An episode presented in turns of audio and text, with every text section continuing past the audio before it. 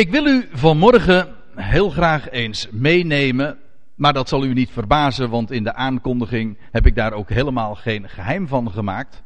Ik wil u graag eens meenemen naar een hoofdstuk dat nogal voor wat hoofdbrekens heeft gezorgd in de loop der tijden. Eerste Korinthe elf vers één tot zestien. En het is echt een serieuze studiedag dat we vandaag daarover gaan houden. En ik hoop niet dat ik daarmee al te zeer afschrik. Uh, zeker ook niet de jongelui. Maar ik bedoel daar gewoon dit mee te zeggen. Dat we dat gedeelte eens heel nauwkeurig, voor zover dat natuurlijk kan in zo'n gelegenheid als deze, een tweetal bijeenkomsten, dat we eens heel nauwkeurig vers voor vers willen zien wat daar nu staat. En ik heb het als titel meegegeven, deze studiedag in het algemeen, hoofdzaken. En voordat ik Zo, uh, hier, hier kwam staan, toen had ik nog even een gesprekje met uh, een van de bezoekers en die zei van, ik was gisteren in, in Aalsmeer, dat is een plaats die ik erg goed ken, want ik kom er zelf ook vandaan, maar hij zegt, toen, zag, toen zagen we een kapsalon en die, dat heet Hoofdzaken. He? Was het niet uh, zo, Adriaan? En uh, dat is precies inderdaad ook waar we het over gaan hebben. Over hoofdzaken. Het is meer dan alleen een, hoofd, een woordspeling. Als ik dat zo noem. Want Paulus belicht in dit gedeelte inderdaad de dingen die het hoofd aangaan. In de letterlijke zin. Hoofdbedekking, hoofdtooi, haardracht. Komt allemaal aan de orde. Maar daarover meer. Maar hij heeft het over de dingen waar, waar die daarachter schuil gaan. En de dingen die... waar het werkelijk om gaat. Hoofdzaken. Want wat zal blijken is dat de uiterlijke dingen feitelijk geen hoofdzaak zijn. Maar zijn bijzaak. En dat wil ik u ook laten zien. Ik, laat ik meteen maar eens beginnen. Voor, voordat ik nu bij vers één uh, ga aanvangen. Laat ik eerst eens als introductie ook zeggen wat mij is opgevallen bij de bestudering van dit hoofdstuk. Ik heb me er in het verleden al heel veel mee bezig gehouden. En in de loop der tijden zijn er heel veel vragen al op mij afgekomen over dit gedeelte. Ik bedoel, ik heb, waar we ook nooit geheim van hebben gemaakt, is dat we speciaal ook aandacht willen geven aan de boodschap van de apostel Paulus. Ik bedoel, de hele, heel de schrift is voor ons. Is een machtig boekwerk, of wat zeg ik, een bibliotheek die God aan ons heeft gegeven. Al de schrift is van God ingegeven, van God geïnspireerd en nuttig. Dat is waar. Maar speciaal die apostel Paulus, hij is de apostel, de afgevaardigde en de leermeester van de natieën. En in deze tijd van verborgenheid, waarin de Heer zich inderdaad verborgen houdt en zijn wegen ook verborgen zijn, het koninkrijk verborgen is. In deze tijd is het juist deze apostel die geroepen is om ons voor te lichten. En dan, ja, dan stuit je natuurlijk ook op een hoofdstuk als deze. En, daar, en juist daarom zijn er nogal wat vragen ook over gekomen. Er zijn heel veel misverstanden over dit hoofdstuk. Wat mij heel sterk is opgevallen is dat dit hoofdstuk, maar ja, dat geldt natuurlijk niet alleen van dit hoofdstuk, maar in het algemeen, heel wettisch gelezen wordt. Ook heel wettisch vertaald is. En daarmee, ja, dan maak je meteen al een valse start. Want dan begrijp je al helemaal niet de boodschap van Paulus, die juist in de vrijheid stelt. Hè? Genade hebben we zojuist gezongen, en dat is ook precies de waarheid. Genade kocht ons vrij. We zijn vrij. En dat is precies ook de, het, een van de grote thema's van die, van die hele Korinthebrief. Ja, en als je dat al niet begrijpt, ja, dan, als je die eerste tien hoofdstukken niet uh, begrijpt, en, en de boodschap die daarin meekomt, ja, dan zal je Eerste Korinthe elf vers één tot zestien ook niet begrijpen. Dat is probleem één. De, de wettische bril waardoor men deze, deze passage leest. En dat leidt tot zoveel misverstanden. Nou, dat komt wellicht nog ter sprake, met al, want met alle problemen van dien, van alle lasten die de mensen worden opgelegd. En dan krijg je de beroemde discussies over de, het, nou ik weet niet uh, wat uw uh, oorsprong is, uw kerkelijke afkomst. Er zijn mensen die helemaal geen kerkelijke oorsprong hebben. Uh, en in dat geval, uh, dan ben je te feliciteren, denk ik dan. In dat opzicht in elk geval. Maar als je een... een, een uh, Als je uit de reformatorische wereld komt, dan, dan kent u die discussies ongetwijfeld wel over de, over de vrouw in het ambt en over het hoedje dat de vrouw opgeacht wordt uh, ter kerke te dragen. Toch? Nou, dat wordt allemaal ontleend, of in ieder geval voor een groot gedeelte, aan dit hoofdstuk. Dus dit, het is een beladen gedeelte. En, uh, en sommige mensen schieten misschien meteen in de... Ja, in de afwerende houding en sommigen misschien zelfs in de stress als ze, als ze alleen al Eerste Korinthe elf en, en het thema horen. Omdat daar zoveel aan, aan wettische last is, is, is meegegeven. Dat is het ene probleem. En dat is het ene probleem wat we vandaag ongetwijfeld zullen gaan bespreken. Het andere probleem is dat men totaal geen oog meer heeft. Ik generaliseer, maar ik denk dat ik toch niet al te veel zeg. Dat men totaal geen oog meer heeft in de tegenwoordige tijd, ook in de christelijke wereld niet, of juist in de christelijke wereld niet, voor de symboliek van mannelijk en vrouwelijk. En wat daarachter schuil gaat. En de geweldige boodschap, wat zeg ik, het geweldige evangelie, dat, dat daarin juist aan ons verteld wordt.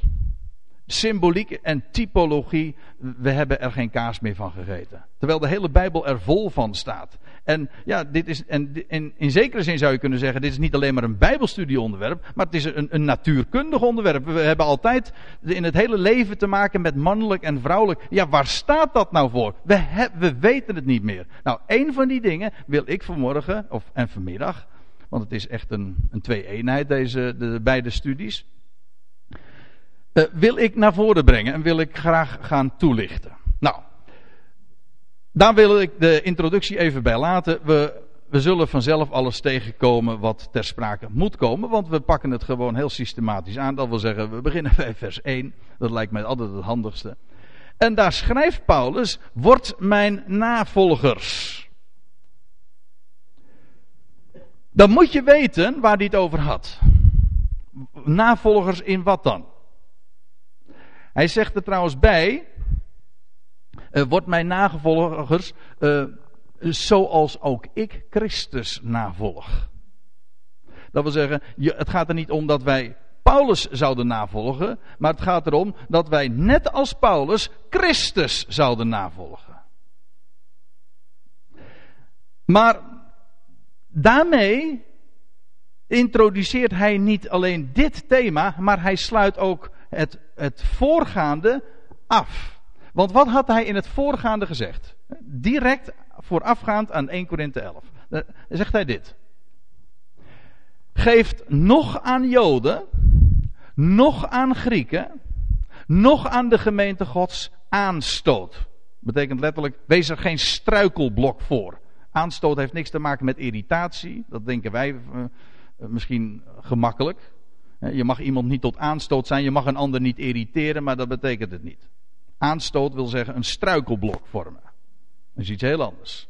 Ik denk wel eens een keer, het evangelie irriteert namelijk altijd. Hm?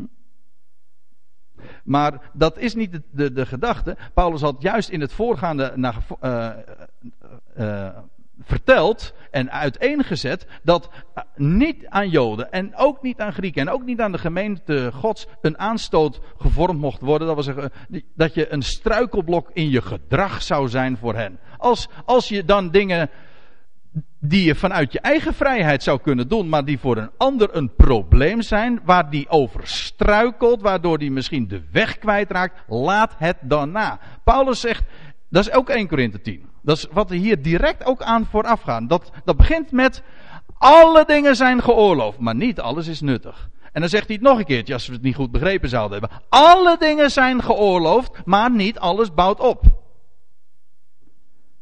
Dat is de boodschap van de apostel Paulus. Vrijheid. Inderdaad, en het leidraad zou zijn dat we zouden gericht zijn op de opbouw van het lichaam. En, het, en bepaalde gebruiken doen niet ter zake. En als je een, aans, een struikelblok zou zijn voor de Joden of voor de Grieken of voor de gemeente God, wel, laat het dan na. Paulus geeft geen gebruiken over.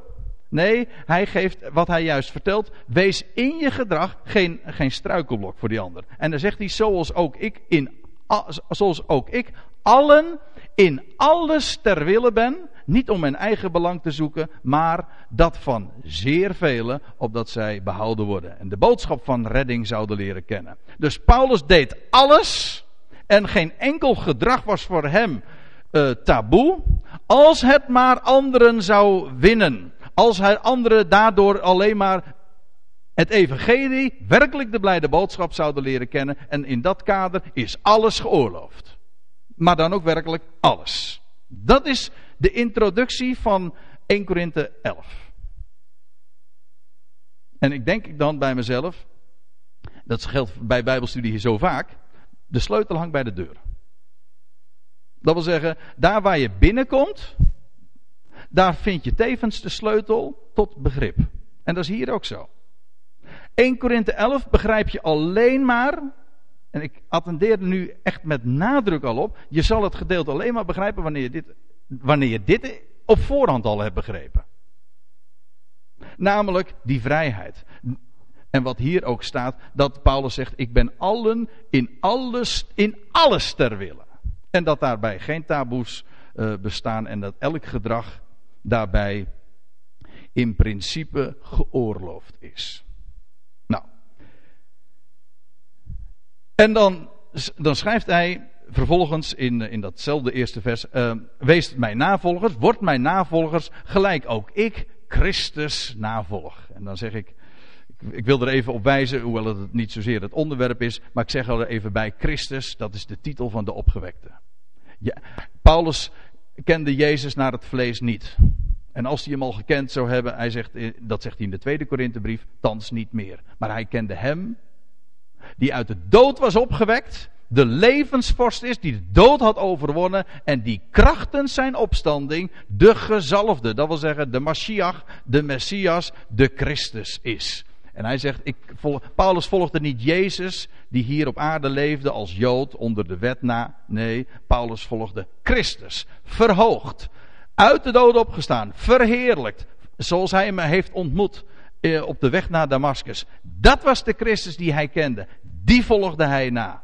Niet als, als iemand die, kijk, u weet het toch, hè? Jezus die hier op aarde leefde was een Jood. Dat was en bovendien iemand die Leef, geboren onder de wet, staat er. En hij ging naar de. Hij, we lezen van hem dat hij op de achtste dag besneden werd. Op de veertigste dag werd hij getoond in de tempel. Hij leefde Joods en naar de wet. Maar dat was niet de Jezus die Paulus navolgde. Hij volgde Christus na. Hij die nu gezeten is aan de rechterhand van God. De overwinnaar, de Christus. Wel, die volgde hij na. Hij zegt, doe dat nou net als ik. En wees daarbij voor niemand een aanstoot. Voor niemand een struikelblok. En leef in de vrijheid waarin Christus ons geplaatst heeft. Wees alsjeblieft, zegt hij, mijn navolgers. Nou, en dan zegt hij in vers twee, want we gaan gewoon door natuurlijk. Ik prijs het in u dat gij in alles aan mij gedachtig blijft. En aan de overleveringen zo vasthoudt als ik ze u overgegeven heb. En bij dit woord zou je gemakkelijk kunnen denken van, hé, hey, heeft Paulus dan toch uh, tradities, want dat is eigenlijk het woord wat hier dan staat, uh, overgegeven. Bepaalde gebruiken, bepaalde instellingen, bepaalde wetten, bepaalde dingen die ze moesten doen of laten. Dan zeg ik, nee, dat heeft Paulus juist niet. Paulus heeft hen evangelie verteld. Dat is wat hij hen had overgeleverd. Hij had hen geen wetten overgeleverd, maar hij had hen de feiten van het evangelie verteld. En dat verzin ik niet, want even later in de, dezezelfde brief, in hoofdstuk vijftien zegt hij, en dan gebruikt hij hetzelfde woord. Hij zegt in vers één dan, ik maak u bekend, broeders, het evangelie, dat goede bericht dat ik u verkondigd heb, want, want zegt hij dan, voor alles heb ik u overgegeven hetgeen ik zelf ontvangen heb. Nou, en dan moet je verder lezen. Dan zegt hij, Christus is gestorven. Naar de schriften. Hij is begraven. Naar de schriften. Hij is opgewekt. Naar de schriften. Al die feiten van het evangelie, die heeft hij voor alles aan de Korinthiërs overgegeven. Overgeleverd. Want dat is het woord wat hij hier in Eerste Korinthe elf ook gebruikt. Hetzelfde als wat hier dus in Eerste Korinthe vijftien gebruikt wordt. Niet, hij heeft het dan, daarbij niet over wetten. Paulus stelt in Eerste Korinthe elf niets in. Nee, hij geeft over dat wat hij ontvangen heeft, namelijk het evangelie. En alles wat dat inhoudt, de genade en de vrijheid die dat alles inhoudt. Dat heeft hij hen overgegeven. En dat ze ook, dat er maar één ding gaat, dat het om één ding gaat in het leven om, voor ons als gelovigen. Niet om de vraag, mag het nou wel of mag het nou niet? Ik verbaas mij altijd, als ik wel eens uh, de christelijke pers volg, en die volg ik toch wel vrij, uh, uh, vrij goed mag ik wel zeggen. Bijna dagelijks, niet echt van harte, maar goed, je wilt toch bijblijven. En vrijwel alle discussies gaan over die vraag. Mag het nou wel of mag het nou niet? Is het geoorloofd of is het niet geoorloofd? Nou, dan denk ik, dan weet je dus al op, ja, ik zeg dat dan op voorhand, dan begrijp je dus niet, niets van het evangelie dat Paulus heeft overgegeven. Het gaat om heel andere vragen. Namelijk, is het nuttig? Bouwt het op? Is het tot zijn eer? Wint het mensen? Kijk, dat zijn echt vragen die ertoe doen en interessant zijn. En niet de vragen van hoe je een ander een last op kan leggen. Goed. Ik wil echter, zegt Paulus, dat is dan vers drie inmiddels. Ik wil echter dat gij dit weet.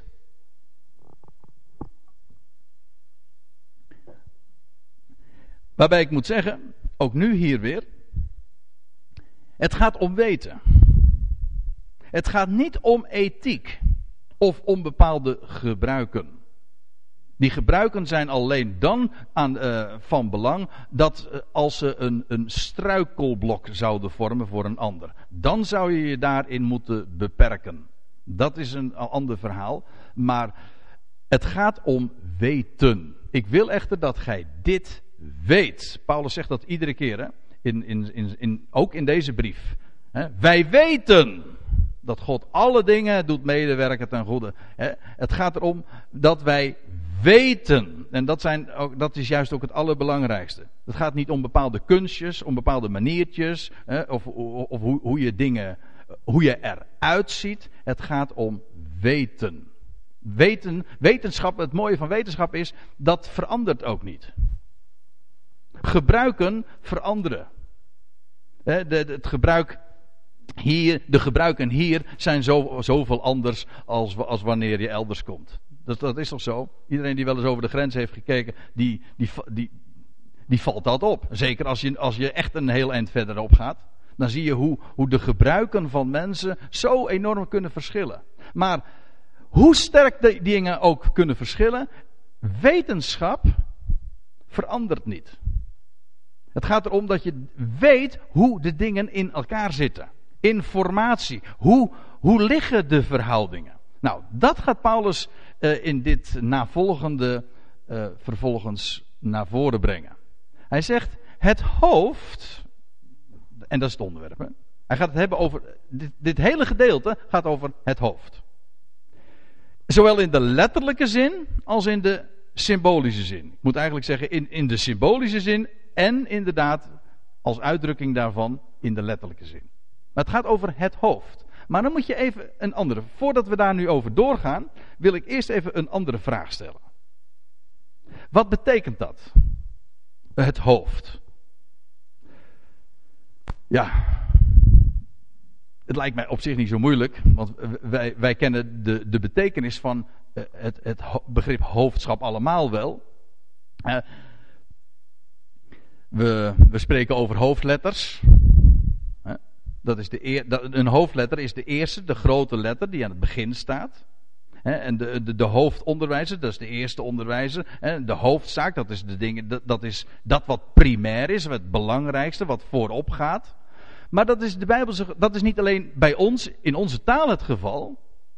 Maar dat is ook in de Bijbel juist de gedachte. Het hoofd, dat betekent het eerste. Het begin. De voorste, eventueel in de zin van de vorst.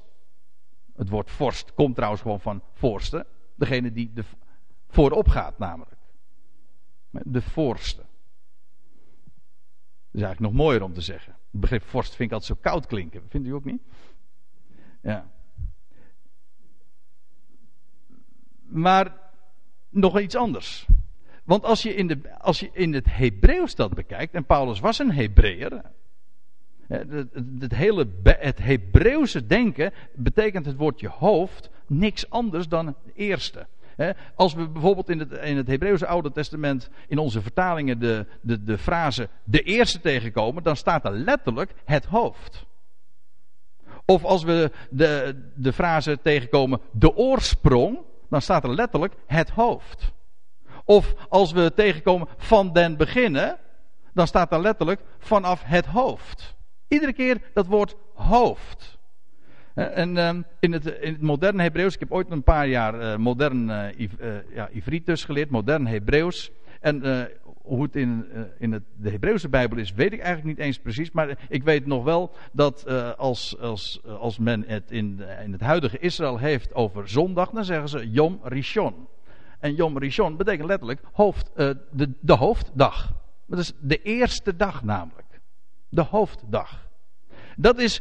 Het hoofd staat voor de oorsprong, de eerste, het begin, daar waar het mee begint. En ik heb expres dit uh, discrete plaatje uh, even afgebeeld. Hè. Waarom doe, heb ik dat gedaan? Omdat uh, wat verschijnt als eerste bij de geboorte, inderdaad, het hoofd. En als het hoofd er eenmaal is, dan uh, is de rest, uh, ja, ik wou zeggen een fluitje van de zend, maar dat is dan weer een beetje... Dat hangt er vanaf of het een jongen of een meisje is natuurlijk. Hè?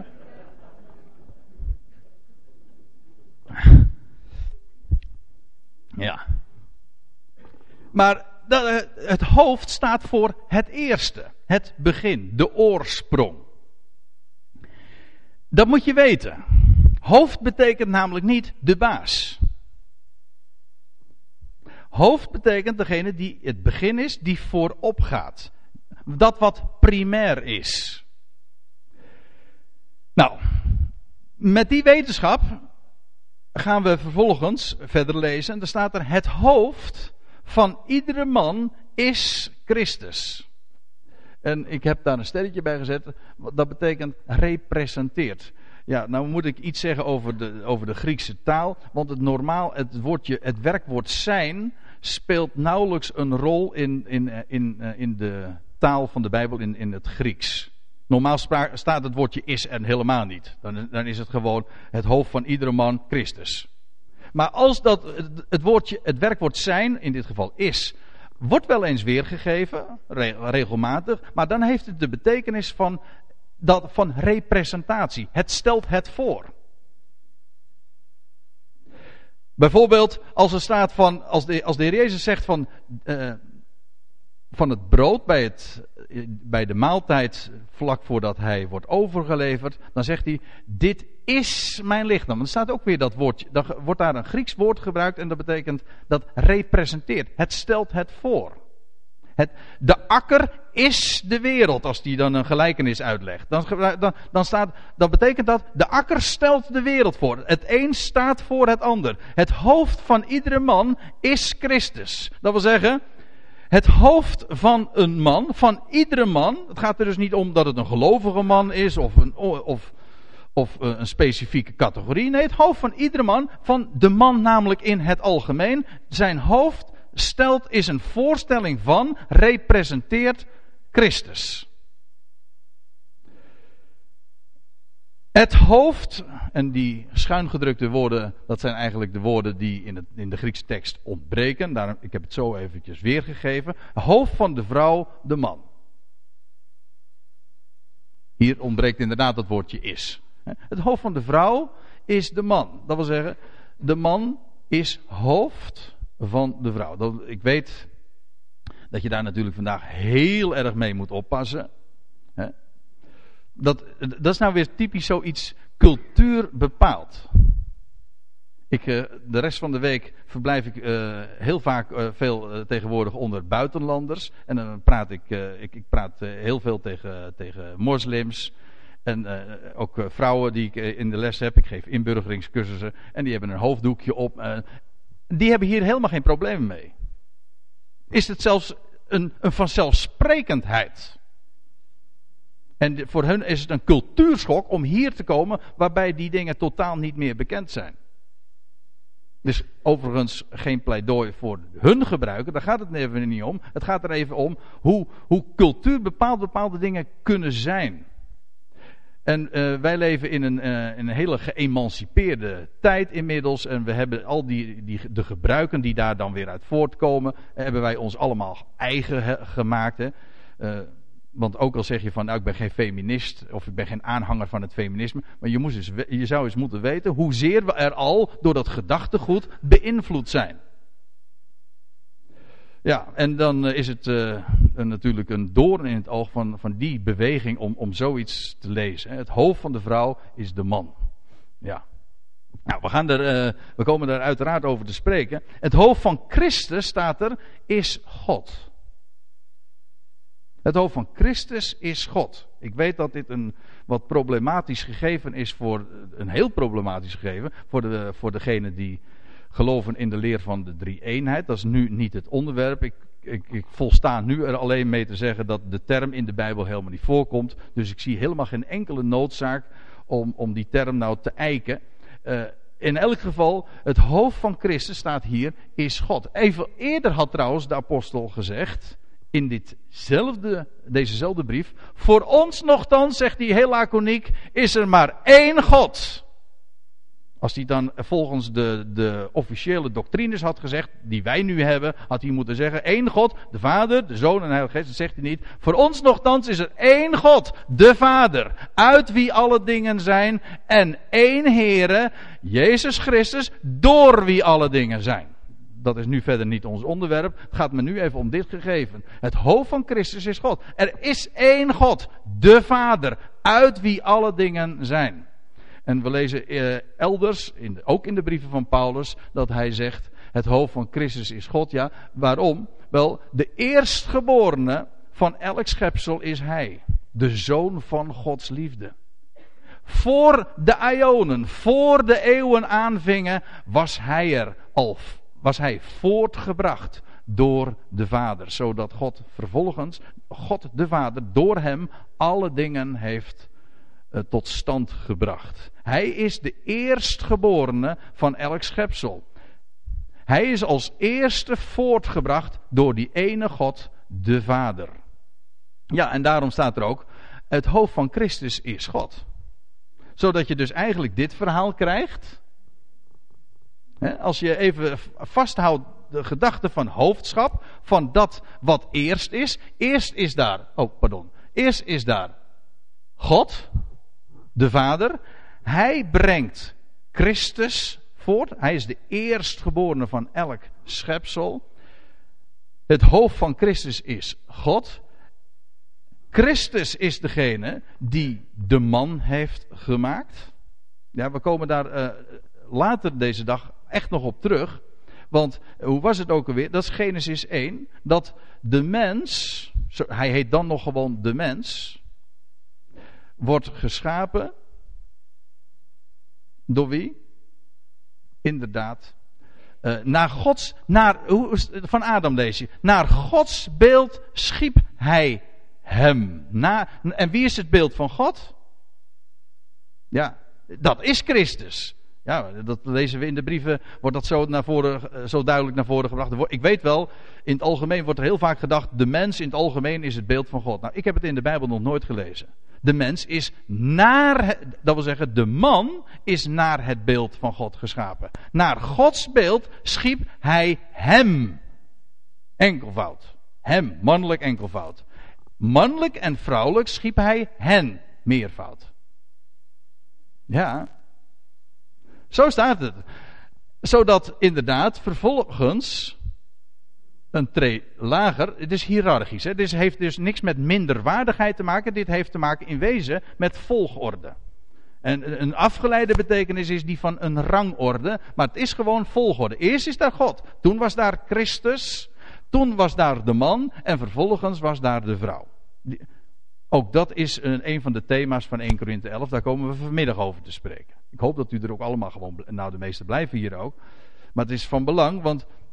Want daar wordt het allemaal uh, in het later in dit gedeelte wordt uitgelegd. En het uh, refereert of, en het, uh, Het is gebaseerd op dat wat we in de eerste hoofdstukken van Genesis lezen. De man en vervolgens de vrouw. En zo zie je dat, dat het dus volstrekte logica is. Dit is een kwestie van, heeft niks met gebruiken te maken. Dit is gewoon een kwestie van iets wat je moet weten. Je moet weten wat een hoofd, het hoofd is, dat, dat staat voor het begin, de oorsprong. Nou, als je dat weet, dan begrijp je ook inderdaad dat Christus, of dat God het hoofd is van Christus. Want er is één God, de Vader, en als eerste is van alle, voor alle dingen is Christus voortgebracht. Die het beeld van God is, en, en de man werd geschapen naar het beeld van God. He, zodat Christus het hoofd is van de man. De oorsprong. Maar daarna, vervolgens, later, daar hebben we trouwens de vorige studiedag over gehad, werd, uh, kwam de vrouw tevoorschijn als het sluitstuk natuurlijk, als de bekroning van alles. He. Laten we het even... Laten we het ook eens eventjes zo formuleren. En in die zin zou je het zelfs natuurlijk de treden naar, hoog, uh, uh, naar omhoog kunnen laten voeren. Maar dit is de gedachte. Het hoofd van Christus is God. Het hoofd van de man is Christus. En het hoofd van de vrouw is de man. Ja. Nou, tot dusver is dat eigenlijk uh, logisch. En uh, vanuit, de Bijbel, uh, ze, uh, vanuit het Bijbelse gedachtegoed hier geen speld tussen te krijgen als u het mij vraagt. En dan lees je, en, en, nou, en nou ontstaan natuurlijk de problemen, want over de gebruiken. Iedere man die bidt of profeteert met gedekte hoofden, dat wil zeggen, ja, ik loop nu eventjes vooruit op wat we vanmiddag pas gaan toelichten. Of wat ik vanmiddag hoop duidelijk te maken, want uh, dat staat namelijk uh, in, een, in een gedeelte wat we vanmorgen niet meer zullen bespreken. Want een gedekt hoofd, dat wil zeggen een, een volmacht op het hoofd. Een autoriteit boven op het hoofd, ja. Dat verzin ik niet, staat gewoon in Eerste Korinthe elf. Wat dat betreft, het, het gedeelte, ja, het klinkt misschien wat arrogant, maar het legt zichzelf uit, hoor. In samenspraak met de rest van de schrift. Iedere man die bidt of profeteert met, met uh, een gedekte hoofd, uh, staat er, doet zijn hoofd schande aan. Wat is het hoofd van de man? Kijk, zie je hoe trouwens de letterlijke betekenis van het hoofd gewoon in één adem gebruikt wordt met de figuurlijke, de geestelijke betekenis van het hoofd. Het hoofd van de man. Ja, wat is nou het hoofd van de man? Wat, wat, nou, ik, ik ben een man, kan ik u verklappen. Eh, Nou ja, of ik een fan ben, dat is wat anders. Een kerel. Maar ik ben een man. Hè? M- mijn hoofd. Dit is mijn hoofd. Maar wat is mijn hoofd? Nee, dit is mijn hoofd, ja. Zeker. Maar het representeert, dat is wat Paulus zegt, Christus, die, die vervolgens het beeld van God is. Want uiteindelijk gaat het om de tegenstelling, of nee, niet de tegenstelling, maar om de dualiteit. Het, dat... dat Die twee eenheid van mannelijk en vrouwelijk. Maar ook dat zal, zal nog duidelijk worden. Maar als Paulus zegt, iedere man die bidt of profeteert met een gedekt hoofd, dat wil zeggen met iets op het hoofd, die doet zijn hoofd schande aan. Nou, wat was het hoofd van de man? Dat is Christus. Christus die het beeld en de heerlijkheid van God is. Maar als je daar iets op doet, dan wil dat dus zeggen dat Christus onder een autoriteit... Christus die het beeld en de heerlijkheid van God is, dat is trouwens ook Eerste Korinthe elf, onder een autoriteit zou staan. Nou, hij zegt, dat is een schande, dat zou, daarmee zou je, wordt het hoofd van de man ten schande, tot schande gesteld. Alsof hij, die het beeld is van God, onder een autoriteit zou staan. Terwijl hem nu juist... Terwijl hij juist de, terwijl hij hem nu hij de, de oorsprong daarvan is.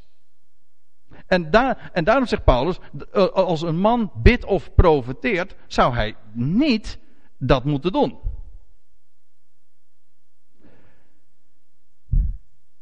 Ik lees verder. Maar iedere vrouw die blootshoofd, letterlijk staat er met een onbedekt hoofd, ongedekt hoofd, wat natuurlijk hetzelfde is in de praktijk, bidt of profeteert. Hé, hey, bidt of profeteert. Dat roept een andere vraag op. Want er wordt hier gesproken over een vrouw die bidt of profeteert. Ja, en bovendien met een ongedekt hoofd. Maar is het dan niet zo dat het Bijbelse idee is, en daar hebben we natuurlijk al moeite genoeg mee, maar is het Bijbelse idee niet juist dat de vrouw, als het om deze dingen gaat, juist zou zwijgen? Paulus schrijft in Eerste Timotheüs twee. Eerste Timotheüs twee vers elf. Een vrouw late zich leren in stilheid, in alle onderdanigheid. Dat is, dat is eigenaardig trouwens. Ik heb het expres maar uit de Statenvertaling geciteerd. Want in de N B G-vertaling staat van een vrouw moet zich laten leren in stilheid. Of zoiets. Maar in ieder geval het woordje moeten. Nou, dat kunt u wel vergeten. Dat woord moeten staat er helemaal niet. Ik zal u er vandaag, ik, het is de eerste keer nu dat ik erop wijs. Maar er volgen nog een keer, een keer of zeven, acht dat ik het u zal vertellen. Dat het woordje moeten is ingevoerd, ingevoegd in de tekst, in de vertaling. Terwijl het er niet staat. Ja, dus eigenlijk deze, deze Bijbelstudie is vooral een, een, een ontmoeting. In de dubbele zin des woords. Een ontmoeting. Wat wij gaan doen in deze Bijbelstudie. Ik wil u laten zien dat daar waar de vertalers spreken over moeten. Zeg ik van nou streep het maar gerust door. Ik zeg niet altijd. Maar in, alleen al in deze passage waar we het vandaag over hebben. Staat het een heel aantal keren. Zes, zeven keer als ik me niet vergis. Terwijl het er helemaal niet hoort te staan. En daarom zeg ik. De, de Bijbelstudie is inderdaad. Uh, het leren kennen in de praktijk ook van de vrijheid. En met recht een ontmoeting. Ontmoeten, ja. Een vrouw laat zich leren in stilheid in alle onderdanigheid. Het idee is namelijk dat de taak van onderricht, maar het geldt ook voor gezag, aan de man is toevertrouwd. De last van, laat ik het zo zeggen. De last van gezag en van onderricht rust op de man. Het is een. Ik zeg het expres zo. Het is niet, de, de gedachte is dus niet dat een vrouw het niet zou mogen. Dat, wat trouwens ook uit deze passage heel duidelijk ook blijkt. Het gaat erom. Het is een primair mannelijke aangelegenheid. En daarom staat een vrouw laat zich leren in stilheid in alle onderdanigheid. Of wat dacht u, Eerste Korinthe veertien. U kent het gedeelte wellicht. Zoals in alle gemeenten der heiligen moeten de vrouwen in de gemeente zwijgen. Nou, ik heb hem met vette, of nou met grote letters, hoofdletters, ja, heb ik het erbij gezet. Daar staat het helemaal niet moeten. Streep het alstublieft door. In uw vertaling, ik ben niet zo'n groot voorstander van strepen in je Bijbel. Maar, uh, nee, want we hebben juist eerbied voor de schrift. Maar daardoor de vertaal, vallen vertalingen dikwijls door de mand. Er staat het woordje moeten staat er niet. Laten de vrouwen in de gemeente zwijgen. En dat vind ik zo uh, mooier. Het betekent namelijk gewoon dat het hun taak niet is. Die last is niet op hun schouder. Dus als je al zou willen spreken over discriminatie. Even, even misschien wat, wat ondeugend gedacht en doorgeredeneerd. Dan is het de man die gediscrimineerd wordt. Als u dat, we al, dat element erin zou willen brengen. Begrijpt u wat ik bedoel? Het is namelijk een last die op de man ligt, niet op die vrouw. Waarbij je dus de vraag... Het is veel makkelijker trouwens om te zwijgen dan te spreken, hoor. Kan ik verklappen. Ja, voor sommigen niet, dat weet ik. Ja. Maar uh, het, is een, uh, hoe, het is een volmaakt man die in zijn spreken niet struikelt, staat er ergens in Jacobus. En uh, zodra je, en als je vijf minuten achter elkaar moet praten, nou, geheid dat je fouten gaat maken. Dat is echt zo. En als ik dus hier vandaag twee uur zo mag spreken. Nou, ik zou zeggen, beoordeel zelf wat ik zeg. Dat is Paulus, dat is Paulus' motto ook. En ik uh, neem het graag van hem over. Afijn. Zoals in alle gemeenten der heiligen, laten de vrouwen in de gemeente zwijgen, want het is haar niet vergund te spreken. Ik kom daar stra- dat komt ter, ter sprake. Maar zij moeten ondergeschikt blijven. Staat er niet. Laten zij ondergeschikt blijven. Zoals ook de wet, dat wil zeggen de Torah zegt. Dat is, dat is hun plaats. De last en de taak en de verantwoordelijkheid van onderricht, van spreek en gezag, rust niet op hun schouder. Dat is het idee.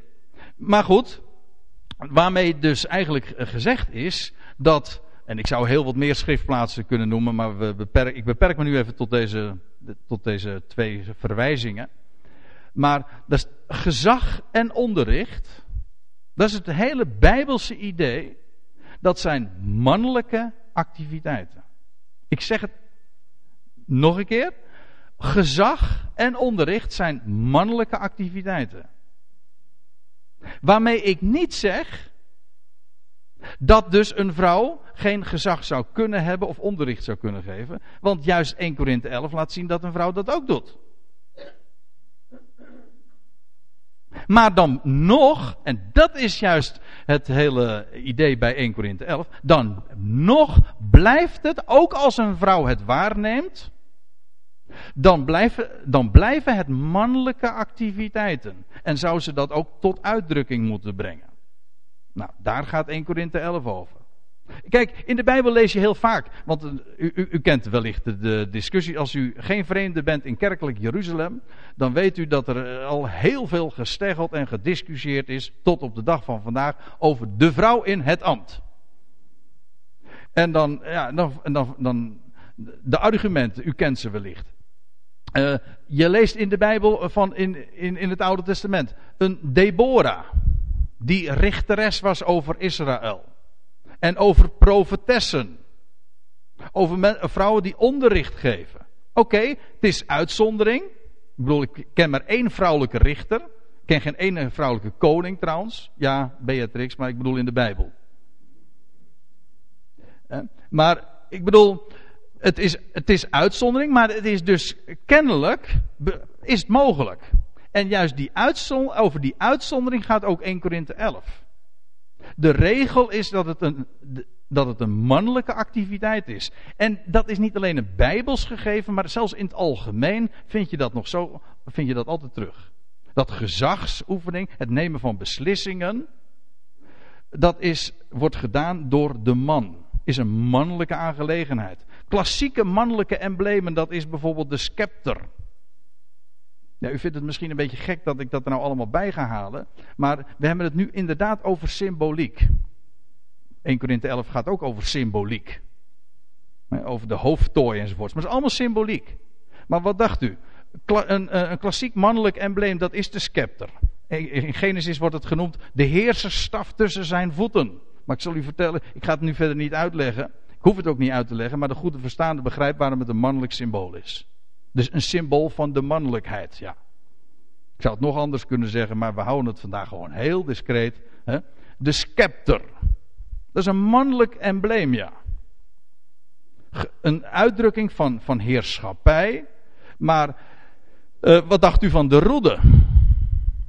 Het is zelfs nog uh, van... Uh, van uh, nog niet zo heel erg lang geleden was volgens mij zelfs een, een uitdrukking ook. De roede was gewoon de biologische aanduiding voor de mannelijkheid. Zal ik het zo, dan zo zeggen? De roede. Er staat in, in uh, Openbaring twaalf uh, over die vrouw, weet u, die een mannelijke, een mannelijke zoon voortbracht die de heidenen zou uh, hoeden met een ijzeren roede. Ja, hè? De roede, ja. Maar wat dacht u van de hamer? De, de, de, de, van de voorzitter. Of van de rechter die, die uiteindelijk de keuzes maakt. Dat zijn mannelijke emblemen. Het is dus niet alleen maar een Bijbels idee. Het is gewoon in het algemeen is bekend dat heerschappij, gezag, vanouds, klassiek. Maar in het algemeen is, zijn dat mannelijke dingen. En waarom dat zo is, ja, dat is het onderwerp van vanmiddag.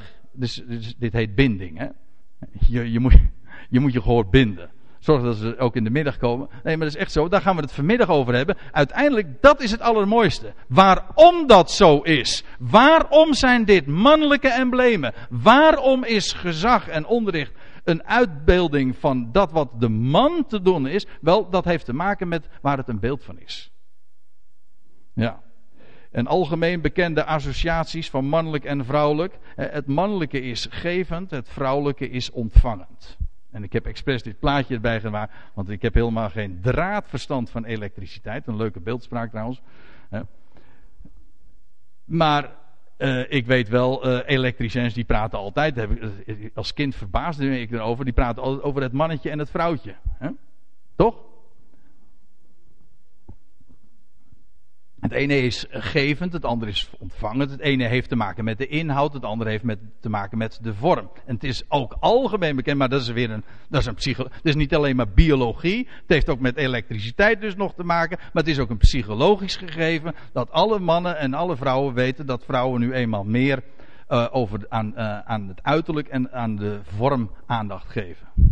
Ik kwam van, mag ik het verhaal vertellen? Ik kwam vanmorgen in de badkamer en toen zei ik, terwijl tegen mijn dochters, en ze, ik zie ze al lachen, mijn vrouw en mijn dochter zeggen van, die schoten in de lach. Toen zeg ik, zal ik deze schoenen aantrekken? Nou, ze, ik heb het dus niet gedaan, ik heb nou gewoon normale schoenen aan. Ik dacht dat het een goede keuze was, maar dat was dus belachelijk. Witte gymschoenen waren het, ja. Ik zeg, zal ik deze aantrekken? Ik zeg, dat past toch wel. Nou, dat kon ik, dat kon ik dus niet maken, maar... U, u, u begrijpt wat ik bedoel. Een vrouw heeft veel meer met de, de vorm, met het uiterlijk, met het, met het zichtbare te maken. De man voor de inhoud. Dat is een, dat is, maar dat is ook in wezen een biologisch gegeven. Het mannelijke en het vrouwelijke. Het een heeft te maken met de inhoud, het andere heeft te maken met de vorm. Er staat in Jeremia eenendertig, of in Jeremia dertig, dat God zal iets, een heel mysterieuze tekst. God zal iets nieuws scheppen op aarde. Het mannelijke, nee, het vrouwelijke zal de man omvangen, staat er. Maar dat, ja, waarom? Nou, het mannelijke staat voor de inhoud in het algemeen en het vrouwelijke staat voor de vorm. Ja. Nou, daar moet je, moet je maar eens over nadenken en dan heb ik dit symbooltje er ook nog maar even bij gedaan. Sommigen denken, die denken van, oh, maar dat is occult. Dan zeg ik van, nou, dat zou best kunnen, maar de gedachte van yin en yang, wat in het oosten weer gewoon normaal is, dat staat van origine ook voor mannelijk en vrouwelijk. En heel de schepping bestaat uit die dualiteiten van mannelijk en vrouwelijk. Van gevend en ontvangend. Van vorm en inhoud. En die dingen. Afijn. We gaan weer even terug. He, want we hadden het, uh, het ging er dus over dat, dat onderricht geven in wezen een mannelijke aangelegenheid is. Onderricht ontvangen is een vrouwelijke bezigheid. Maar eerste Korinthe elf spreekt dan toch maar over biddende en profeterende vrouwen. En de, dat is toch wel leuk, hè? Want juist uh, kerkgemeenschappen die uh, heel erg, er, uh, ja, die toch graag zich beroepen op eerste Korinthe elf. En dan vooral dan uh, het hoedje van de vrouw, als ik het eventjes zo denigrerend mag zeggen, uh, zo promoten. Die beroepen zich inderdaad op, op eerste Korinthe elf. En dan zeggen ze van, ja, want daar, daar, staat, daar wordt toch gesproken over een vrouw die zich het hoofd zou bedekken. Ja, maar er wordt ook gesproken over een biddende en profeterende vrouw. En dat zijn juist de kerkgemeenschappen waar ze moet zwijgen. Dat is toch eigenaardig, hè? Vindt u niet? Hier wordt gesproken, iedere vrouw die blootshoofd bidt of profeteert, doet haar hoofd schande aan. Maar dat, even nou dit gegeven, bidt of profeteert. En dat is eigenaardig, want in dezezelfde brief zegt Paulus dat normaal, de normale gang van zaken is dat de vrouw zou zwijgen. Ja, nou, als je eenmaal weet dat dat de normale gang van zaken is, de regel is, dan begrijp je ook eerste Korinthe elf. In ieder geval voor een groot gedeelte al, als u het mij vraagt. Namelijk dat hier gesproken wordt over, over het uitdrukking geven, juist aan het feit dat dit mannelijke taken zijn. Iedere vrouw die blootshoofd bidt of profeteert, doet haar hoofd schande aan, want het is namelijk haar taak. Of pardon, het is zijn taak. Het zijn mannelijke activiteiten. En als zij dat niet zichtbaar maakt, dan is zij eigenlijk, dan is dat een schande voor haar hoofd. Dan maakt ze haar man, of niet haar man, de man in het algemeen, brengt dat ten schande.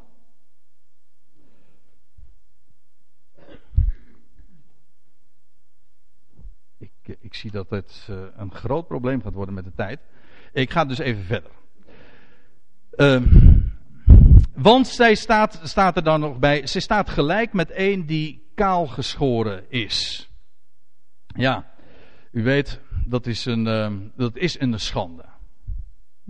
Uh, dat, is, uh, dat was niet alleen niet da- in, in de Bijbel zou ik verschillende voorbeelden kunnen geven dat als een vrouw inderdaad kaal geschoren wordt, dat is een schande. Maar ik heb hier een plaatje en ik heb er hier nog eentje uit de Tweede Wereldoorlog. Nou, aan het einde van de Tweede Wereldoorlog werden vrouwen kaal geschoren. De oudere mensen weten dat wellicht nog.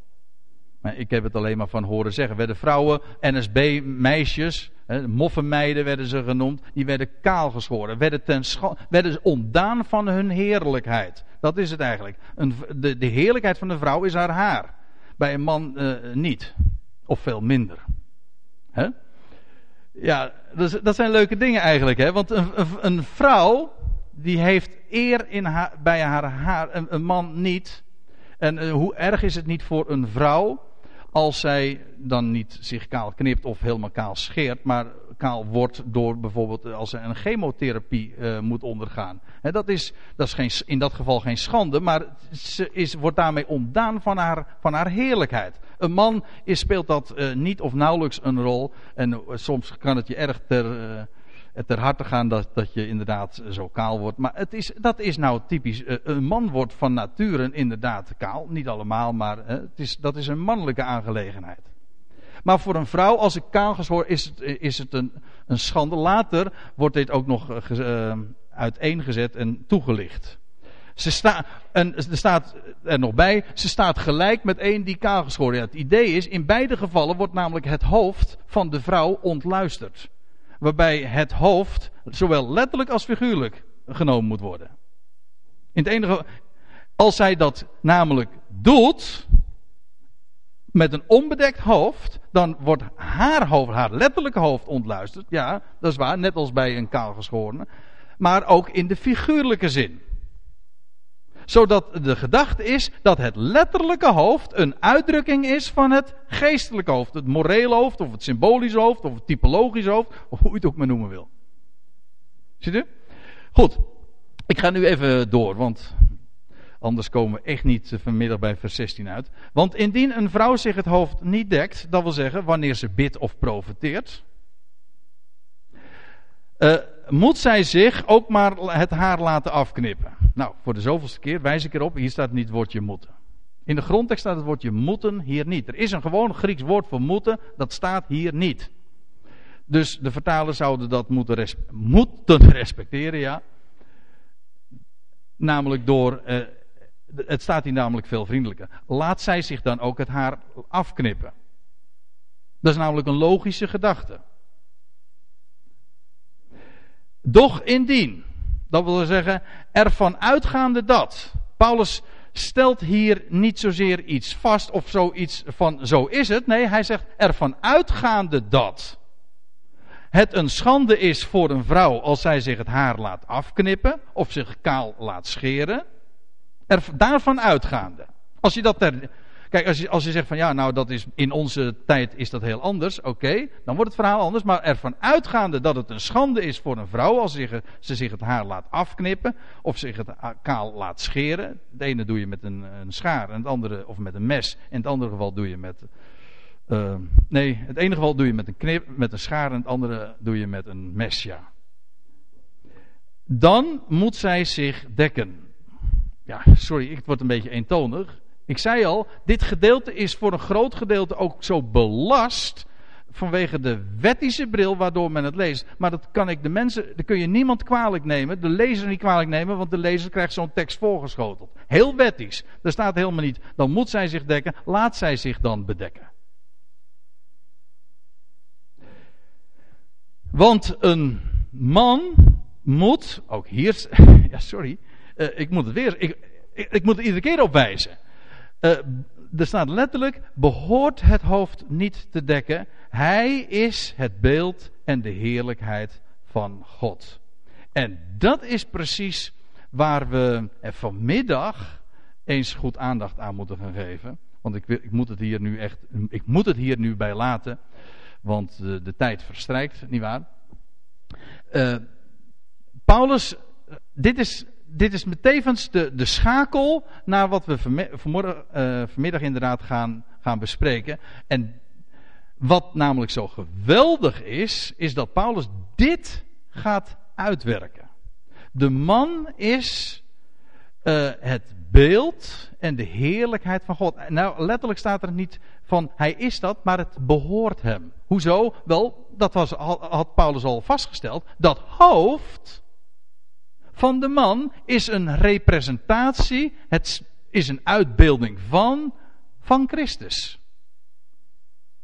En Christus is het beeld en de heerlijkheid van God. Zodat de man staat voor God zelf. Dat wil zeggen, het mannelijke heeft, is een uitbeelding van God zelf. En dat is het geheim van dit gedeelte.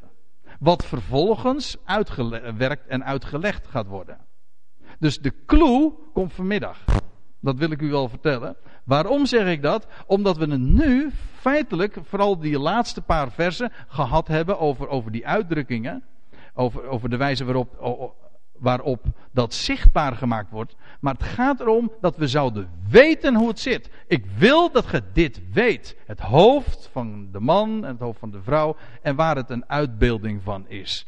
Wel, de man is een uitbeelding van, van, van God, de schepper. Zoals de vrouw een uitbeelding is van de schepping. En daar gaan we het vanmiddag nog wat uitgebreider over hebben.